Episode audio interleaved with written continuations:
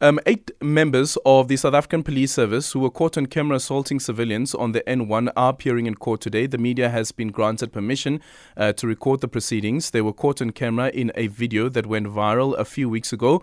What has happened in court so far? Prabashni Naicker, SABC News reporter, now joining us on the line. Prabashni, good afternoon. Thank you so much for making time for us. So, what transpired in court? Good afternoon, Eldrin. Yes, indeed. Uh, you know, it was the first appearance of these eight suspects, these eight police officers who we know or part of the Deputy President's VIP protection team.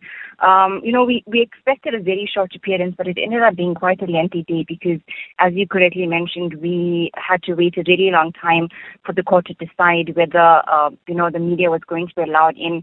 SABC submitted an application uh, for our cameras to be allowed in. Eventually, the court granted us permission, but interestingly enough, um, the, the, the lawyers representing the accused already started to apply for bail on day one. Um, the, the case now has been postponed to Wednesday, but today we heard from one of the police officers that was part of that convoy. He was driving one of the vehicles uh, that actually stopped. We know now that it was actually eight vehicles in total that were part of this convoy, but just two of them stopped on the side of the road. Um, he told the court that um, you know, they introduced themselves once they stopped this this blue polo, but that the, the, the victims of the attack actually refused to come out the vehicle, which is contrary to what um, you know we've actually seen in the video. She said the vehicle was actually opened by the female occupant, which was sitting, um, you know, in, on the back seat, um, and that he actually denied that they even broke the window.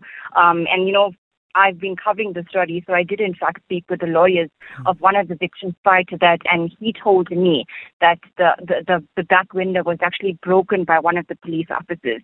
Um, he couldn't actually answer very many questions um, that that was posed to him by the prosecution. Um, he he couldn't uh, confirm to the court whether they actually had weapons, they actually had guns in the car. Um, you know, he said that he wasn't sure about that, even though we saw this in the in in the video. Uh, he said he was the actual, he was the officer that actually removed uh, one of the passengers from the vehicle and, and told him to lie down. And he confessed to the court that he used his foot uh, to apply pressure on him to keep him on the ground. Um, and when he was asked why they actually stopped this polo, um, he said that uh, the polo for a few kilometers was maneuvering along the highway in between a few of the lanes, um, and they felt that the deputy president was uh, was compromised, security was compromised, and there was actually a message that came through on the radio um, alerting them or, or, or, or, commanding them to actually stop this vehicle and search them, which is the reason that they provided to the court today as to why they stopped this, this particular vehicle. Yeah. Was there any indication from this is now the, the VIP officer's side whether they were told about who the occupants were in the car and any possibility of firearms that were in the polo? No, um, you know, they searched the vehicle and what they found hasn't actually come to light in court as yet. So we don't know um, exactly what, what they found. Remember, it's literally only day one. The fact that we even have all this information yeah. need to stand was, was, was a big deal. Um, but no, we, they, there's no indication. And, and at, at the time, as far as we are led to believe right now, they had no idea that uh, these young men were trainees at SANDF. Uh, because remember, they were, they were in plain clothing. Uh, they were off duty at the time. They don't actually work weekends. So, um, as far as we, we are led to believe now, yeah. the VIP officers didn't know who these young men were when they stopped the vehicle. Was he asked at all about the violence that was saw that, that we've seen in in the video footage that has been taken? Because yes. while he speaks about um, putting his foot down on um, the person who was on the ground, um. There was also the kicking and so forth that happened. And I see that in one of the affidavits, there's a reference made to the complainant in count number one that the windows were broken and this person was then um, hit with one of the guns and lost consciousness. Yes, yes, yes.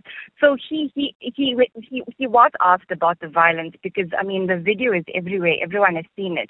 He actually denied. Uh, he says that the, the video is not an actual. It's not an accurate account of what actually happened on the day. And he kept saying that you know they felt like the deputy president's life was actually at risk, which is why they stopped the vehicle. And when the prosecutor asked him, uh, "Did you did you view the video? Have you seen the video?" and he said, "I viewed it only once, and it traumatized me." Um, and the entire courtroom started to laugh because, I mean, if you felt traumatized being the person that was uh, committing this level of violence, imagine those that were the recipients of the violence. Um, so that was that was that was quite shocking that he said that he was traumatized after watching the video. And the person who actually took the video video got an SMS. Yes, yes. Uh, so uh, we we the, the, the prosecutor did indicate that um, their state witness they don't know exactly who took the videos yet. They haven't confirmed this to the court, uh, but they, they they did indicate today that the state witness, the person that they have identified as being a state witness now, did actually get uh, threatening SMSs uh, from uh, the police officers, which is what they are investigating now.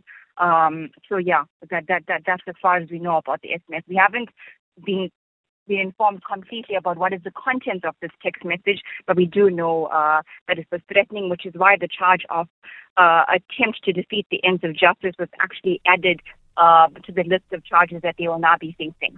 Thank you so much for your time. State witness has been threatened. Thank you so much for your time. Prabashni Naicker, the SABC News reporter. It's half past four.